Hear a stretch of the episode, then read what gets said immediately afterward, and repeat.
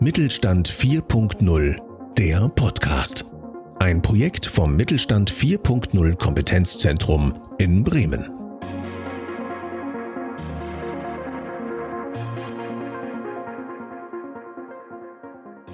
Willkommen zu unserem Podcast des Mittelstand 4.0 Kompetenzzentrum Bremen. Heute mit dem Thema künstlicher Intelligenz.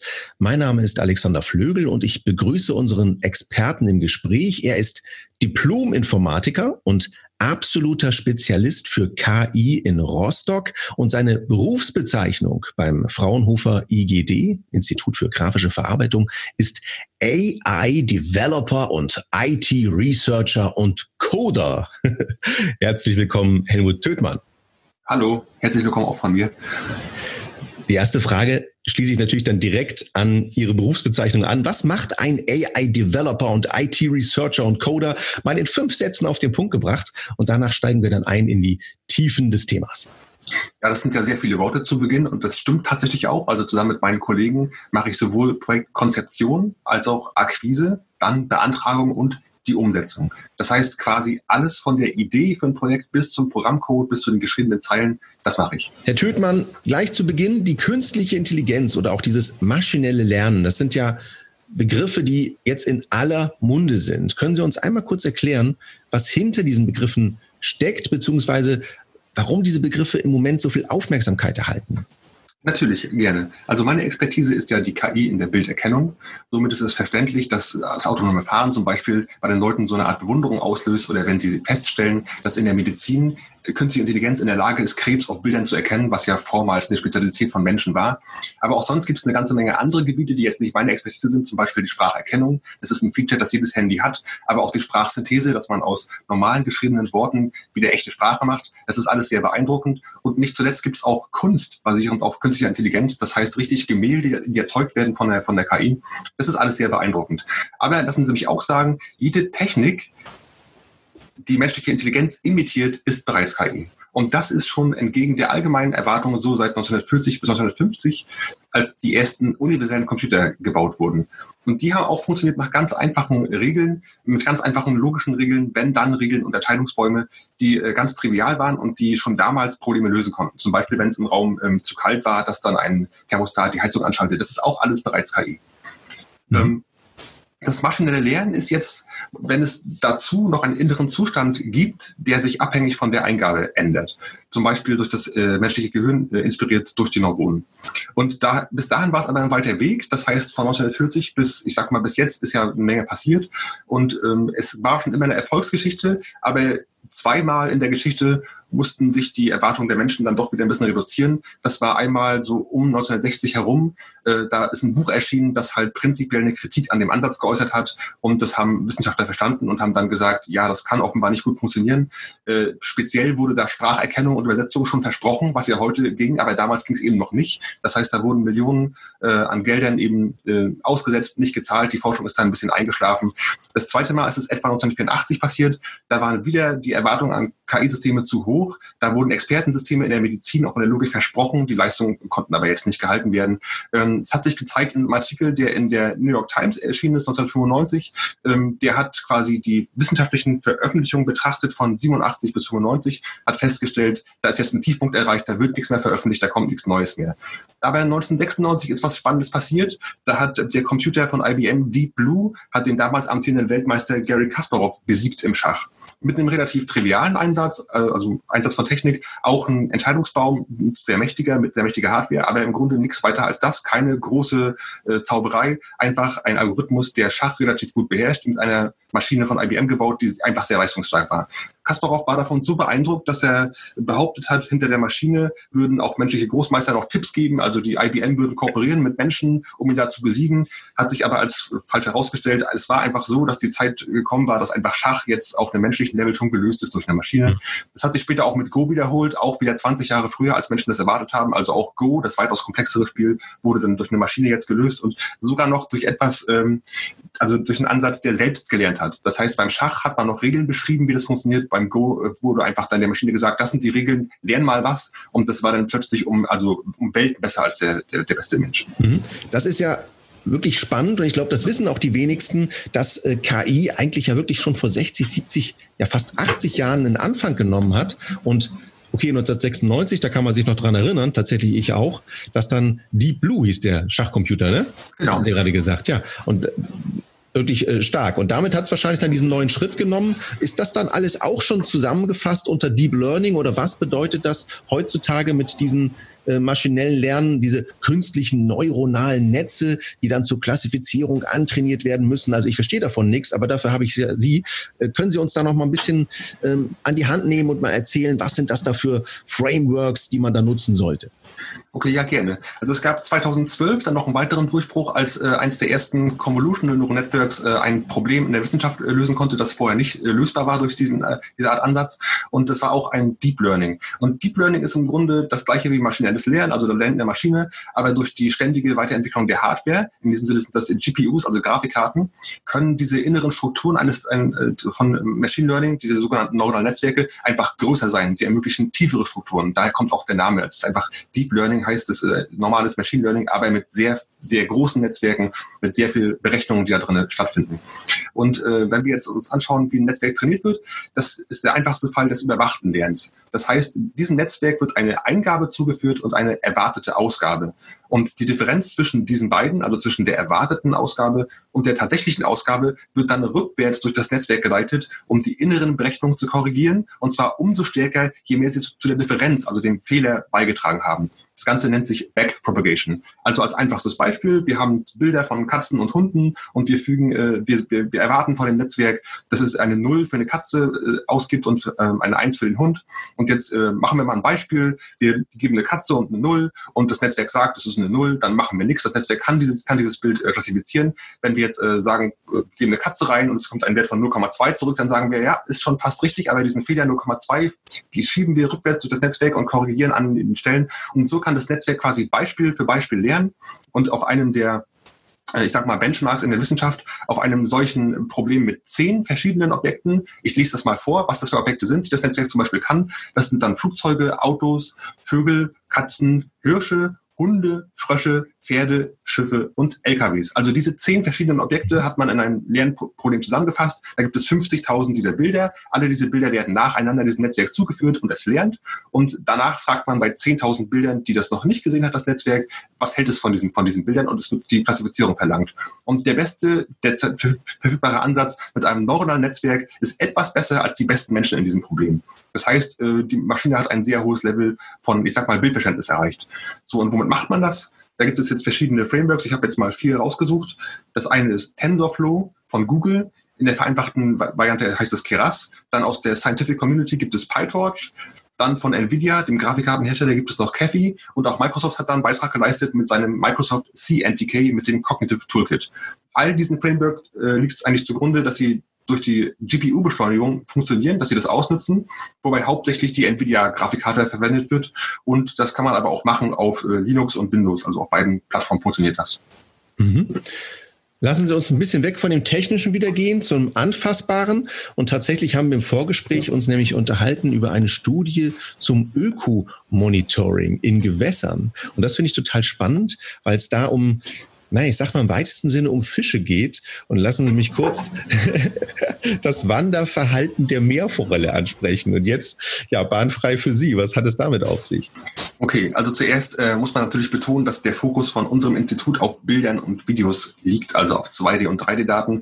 Natürlich, wie ich eingangs schon erwähnt habe, gibt es ja auch die geschriebene und die gesprochene Sprache, die ineinander konvertiert werden kann. Es gibt auch noch Musik, mit der auf der KI betrieben werden kann oder ganz andere Zeitreihen, irgendwelche Messdaten. Auf all das kann man KI anwenden aber im Fokus unserer Abteilung, dem MAG, äh, stehen natürlich die 2D- und 3D-Daten und natürlich mit dem Kontext auf maritime ähm, Anwendungsgebiete. Da haben wir zum Beispiel ein, eine Studie betrieben im Ökomonitoring. Da ging es darum, auf Videomaterial zu erkennen, sind da Fische und nicht nur das, sondern auch zu erkennen, welche Art von Fischen da schwimmt. Und äh, wir haben äh, da ein State-of-the-Art-Verfahren angewendet und haben tatsächlich dann 99 Prozent der Fische an den Stellen im Video erkannt, wo sie auch sind. Und des Weiteren eine Erkennungsrate von 97 Prozent erreicht, wenn es darum ging, herauszufinden, ist es eine Forelle, eine Brasse oder ein Barsch. Das heißt, das war schon als Vorstudien ein Erfolg. Und wenn wir jetzt weitergehen äh, in der Projekthistorie, äh, durch diesen Erfolg zum Beispiel kam dann das Institut für Fischerei der Landesforschungsanstalt MV auf uns zu, die mit, zusammen mit der FIUM GmbH, das ist Fisch und Umwelt, zusammenarbeiten mit einem Problem. Und zwar Seit 1990 ähm, ist die, die Meerforelle eine bedrohte Art in MacPom. Kann man sich gar nicht vorstellen, aber tatsächlich ist das so. Diese Meerforelle hat die Angewohnheit, dass sie einmal im Jahr zum Leichen wieder zurück in ihre Heimat geht, was er möchte. Und das hat offenbar früher nicht funktioniert. Von daher hat man versucht, äh, die Meerforelle zu renaturisieren. Und die Maßnahmen, um ähm, das ähm, durchzusetzen, waren Fischtreppen. Das heißt, man hat dem Fisch geholfen, wieder dahin zurückzukommen. Und bei so einem Fischtreppen stellt sich aber die Frage, wie gut das funktioniert. Das heißt, diese Systeme mussten dann auch wieder validiert werden. Und man hat das früher gemacht, indem man Fische ähm, elektrotytet hat. Also man hat einen Stab reingehalten, ein paar Fische nach oben geholt und die gezählt und das Ganze dann extrapoliert auf die gesamten äh, Einsatzgebiete. Das ist natürlich nicht nur ein bisschen barbarisch, sondern auch fürchterlich ungenau. So, man hat sich dann die Frage gestellt, wie können wir das sonst noch machen? Und kam dann auf Videosysteme, die man unter Wasser installieren kann. Da gibt es äh, tatsächlich in Baumärkten sowas zu kaufen, einfach Kameras, die man unter Wasser äh, aufstellt, versehen mit einem Bewegungsmelder, der dann quasi Bescheid gibt, wenn eine Forelle vorbeikommt. Das Problem ist an diesen Kameras, Kameras, dass da nicht nur gemeldet wird, wenn eine Forelle vorbeikommt, sondern auch wenn ein Blatt vorbeikommt oder sonstige Schwebeteilchen. Das heißt, die Bewegungssensoren sind so eingestellt, dass sie die Fische ähm, erkennen, aber den Rest auch. Würde man sie nicht so sensitiv einstellen, würden sie halt auch Fische vermissen. Das heißt, äh, die Videodaten liegen halt vor, aber es gibt noch ein Problem, weil jetzt muss ein Mensch diese Unmenge an Videos auswerten und äh, zum Zeitpunkt dieser Aufnahme jetzt sind das etwa eine Million Videos, die da vorliegen. Das heißt, dass ein Mensch das auswertet, ist äh, sehr anstrengend, sehr zeitraubend, sehr schwierig, das einfach sehr viel Nerven. Wir haben da jetzt einen automatischen Ansatz entwickelt mit überwachtem Lernen, das heißt mit der Zuordnung von Video zu, da ist ein Fisch drin oder nicht. Das ist ein Unterschied zu der Klassifikation, die ich vorher erwähnt habe, und haben darauf eine Performance von 98 Prozent ähm, erzielt und das auch wissenschaftlich veröffentlicht, weil das halt doch sehr erfolgreich war. 98 äh, Prozent könnte man denken, ist jetzt nicht so erfolgreich, weil 100 ist ja besser, aber es ist ein unkritisches Anwendungsgebiet, zum Beispiel verglichen mit der Herzchirurgie oder wenn zum Beispiel auf Bildern äh, Krebs erkannt werden soll oder wenn zum Beispiel ein Auto jetzt nicht äh, in eine Kindergruppe reinfahren soll, da müssen halt wesentlich höhere Werte erzielt werden. Im Bereich des Fischmonitorings sind 98 Prozent ausreichend. Das heißt, so kann das Projekt validiert werden. Man kann halt jetzt ähm, nachhaltig sagen, wie gut Fischtreppen funktioniert haben. Und äh, was noch dazu kommt, ist der Annotationsaufwand, das heißt, äh, die äh, Frage, wie viel muss der Mensch jetzt noch der Maschine erklären, ist relativ klein, weil tatsächlich pro Video nur gesagt werden muss, da ist ein Fisch drinne oder nicht. Mhm. Also diese 98 Prozent. Ich könnte mir sehr gut vorstellen, dass selbst der Mensch, der versucht, das mit bloßem Auge zu erkennen, dass der nicht auf 98 Prozent kommt, weil hier und da man doch ja ein Blatt dann eben für einen Fisch hält oder auch mal andersrum. Ja, und schon gar nicht auch die verschiedenen Sorten auseinanderhalten. Bei dem Beispiel vorher, Forelle, Brasse, Barsch. Gut, letzte Beispiel war jetzt die Meerforelle. Ja, sehr spannend, Herr Tötmann. Wagen wir zum Schluss noch einmal den Blick in die Zukunft. Ja, wo werden wir wohl in zwei bis drei Jahren aus Ihrer Sicht stehen? Welche Anwendungen können wir dadurch den Methoden des maschinellen Lernens, äh, was können wir da erwarten? Und welche Innovationen gibt es denn möglicherweise bis dahin? Also wir versuchen natürlich ähm, immer zu optimieren. Das heißt, wir versuchen den Energiebedarf zu optimieren. Wir versuchen die, das Lehrmaterial, die Größe des Lehrmaterials zu optimieren und wir versuchen auch die Baugröße zu optimieren. Das heißt, äh, wir werden eine Optimierung in diesen drei Bereichen sehen, definitiv. Und es wird dazu führen, dass jetzt die KI direkt auf den Geräten äh, ausgeführt werden kann. Das klingt erstmal nicht so ähm, so bahnbrechend, weil ja schon Handys existieren, wo KI auf den, äh, auf den Kameras läuft. Was ich meine ist, dass in den Kamerateilen die KI passiert hat, also auf elektronischer Ebene. Das wird auf jeden Fall passieren. Was noch passieren wird, ist, äh, wir werden einen Shift erleben von dem überwachten Lernen zum unüberwachten Lernen. Das muss ich vielleicht noch ein bisschen erklären. Überwacht heißt ja, dass wir dem Netzwerk schon die Erwartungen mitgeben. Das heißt, wir geben dem ein Bild von der Katze und sagen, darauf ist eine Katze. Das unüberwachte Lernen weiß das nicht. Das heißt, dem unüberwachten Lernen geben wir nur die Daten. Zum Beispiel, ich springe jetzt mal rum, wir halten eine Kamera in die Botanik und filmen da so ein paar Aufnahmen und dann äh, kommt als Analyse heraus, ja, ich habe hier was erkannt. Äh, das ist ein Hintergrund, der sich bewegt, aber gleichzeitig habe ich auch erkannt, es gibt eine Gruppe von sich bewegenden Objekten. Ich weiß zwar nicht, wie die heißen, also es sind dann die Vögel natürlich, aber ich kann dir sagen, es gibt diese und bei der Analyse dieser Objekte habe ich herausgefunden, es gibt zwei Klassen von diesen Objekten. Vermutlich äh, sind das verschiedene Arten. Er weiß zwar die Arten nicht, aber er kann uns sagen, dass es verschiedene Dinge gibt. Also das wird definitiv stattfinden, dieser Shift von anzubeweist äh, um, umgekehrt von Supervised zu Unsupervised Learning. Was noch stattfinden wird, ist ein sogenannter Shift hin zu Continuous Learning. Das heißt, das ständige Lernen. Denn normalerweise ist es so, dass wir ein Projekt ähm, starten mit der Definition des Problems, dann bekommen wir die Daten und dann trainieren wir das Netzwerk und wenn sich dann in der Folge andere Daten ergeben, müssen wir das Netzwerk neu trainieren. Und in der Zukunft wird es aber vermehrt so ablaufen, dass das Netzwerk sich weiterentwickelt, also dass es quasi äh, aus den Daten, die es bekommt, äh, schon lernt. Man wird dort auch noch ähm, nachregeln müssen, aber es wird ein dynamischer Prozess sein, der quasi, äh, ja, der, wie der Name sagt, der wird dynamisch sein. Und des Weiteren wird man versuchen, das Lernmaterial zu reduzieren. Da, wo jetzt irgendwie 50.000, 100.000 oder eine Million äh, Exemplare notwendig sind, um ein Netzwerk zu trainieren, wird es in Zukunft vielleicht reichen, wenn man äh, eine oder mehrere Aufnahmen dieses Objektes hat, damit es das lernen kann. Also man versucht eine möglichst große Generalisierung zu erreichen. Jetzt vielleicht was in nicht drei Jahren, aber vielleicht in 10 bis 20 Jahren erfolgen wird, ist der Shift zum Quantencomputing. Das ist ja auch schon in aller Munde. Das heißt, äh, große Hersteller, Google, IBM und äh, andere Unternehmen haben schon erfolgreich echte Quantencomputer hergestellt und es wurde nachgewiesen, dass auch neuronale Netzwerke auf Quantencomputern schon prinzipiell möglich sind, wenn sie auch derzeit jetzt nicht gerade schneller sind als die klassischen Computer, aber das ist dann quasi eine Frage der Zeit. Das heißt, es ist ja unabhängig von unserer Expertise, dass sich diese Hardware weiterentwickelt und wenn die dann soweit ist, wird man es darauf auch einsetzen können. Mhm. Herr Tötenmann, haben Sie zum Schluss noch was für all die Menschen, die sich jetzt vielleicht ein bisschen Sorgen machen, was das Thema KI angeht? Vielleicht einfach aufgrund von, von Unwissenheit. Man hört überall halt, okay, künstliche Intelligenz, da werden bestimmt äh, Arbeitsplätze verloren gehen und alles wird sich ändern. Also da wird ja auch in den Medien ganz viel äh, gebracht. Ähm, ist das tatsächlich so? Was erwartet uns da mit der Bitte um kurze Antwort? Ich kann verstehen, dass äh, Menschen jetzt gerade da, wo sie, wo sie überrascht worden sind durch diese ganzen Anwendungsgebiete von KI, ein bisschen überfordert sind. Aber wie ich ja dargestellt habe, äh, ist das ja seit 80 Jahren Thema, was sich langsam entwickelt.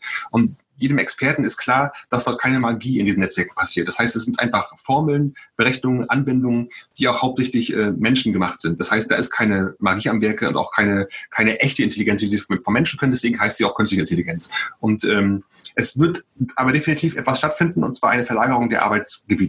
Das heißt, all die Aufgaben, die jetzt noch mühvoll und mühselig sind, die äh, Konzentration und Aufmerksamkeit erfordern, wie zum Beispiel äh, Videomaterial sichten, generell Bilder sichten oder Zeitreihen ableichen und so, das sind alles Dinge, die die Maschine machen wird, aber die Maschine macht immer noch genau, was wir sagen. Wir können ja nicht sagen, arbeite jetzt mal toll oder hab eine Idee. Das gibt es nicht, das funktioniert nicht. Es wird also ein Shift stattfinden. Das heißt, Menschen müssen dann vielleicht sich äh, umschauen auf andere Gebiete. Sie müssen mit den Maschinen mitwachsen und müssen versuchen, die KI, die existiert, anzuwenden. Aber der Mensch wird nicht überflüssig werden. Das heißt, momentan sehe ich das nicht, also als Experte, ich sehe nicht, dass eine Maschine magischerweise irgendwie Dinge tut, wie zum Beispiel ein Vorstandsmitglied, einen Wissenschaftler oder eine Krankenschwester zu ersetzen. Das existiert nicht. Das äh, wird auch lange Zeit nicht existieren, auch nicht mit Quantencomputern. Mhm. Sehr spannend. Herr Tödmann, das waren sehr interessante Einblicke in Ihre Thematik der künstlichen Intelligenz. Und wenn ich das so Revue passieren lasse, dann bin ich ganz sicher, da kommt noch eine ganze Menge spannender Dinge und Techniken und Möglichkeiten auf uns zu. An dieser Stelle aber erst einmal danke für das aufschlussreiche Gespräch, Herr Türkmann. Gerne, danke auch. Vielen Dank an Sie fürs Einschalten und für Ihr Interesse. Falls Sie noch mehr über Themen der Digitalisierung wissen möchten, schauen Sie doch gerne auf unserer Website vorbei. Dort können Sie sich über unsere kostenfreien Angebote informieren. Sollten Sie darüber hinaus Fragen oder Anmerkungen zum Thema Digitalisierung oder zu diesem Podcast haben, kontaktieren Sie uns gerne telefonisch oder per E-Mail. Und wenn Ihnen der Podcast gefallen hat, freuen wir uns, Sie auch beim nächsten Mal begrüßen zu dürfen. Bis dahin wünschen wir Ihnen viel Erfolg bei Ihrem Digitalisierungsprojekt.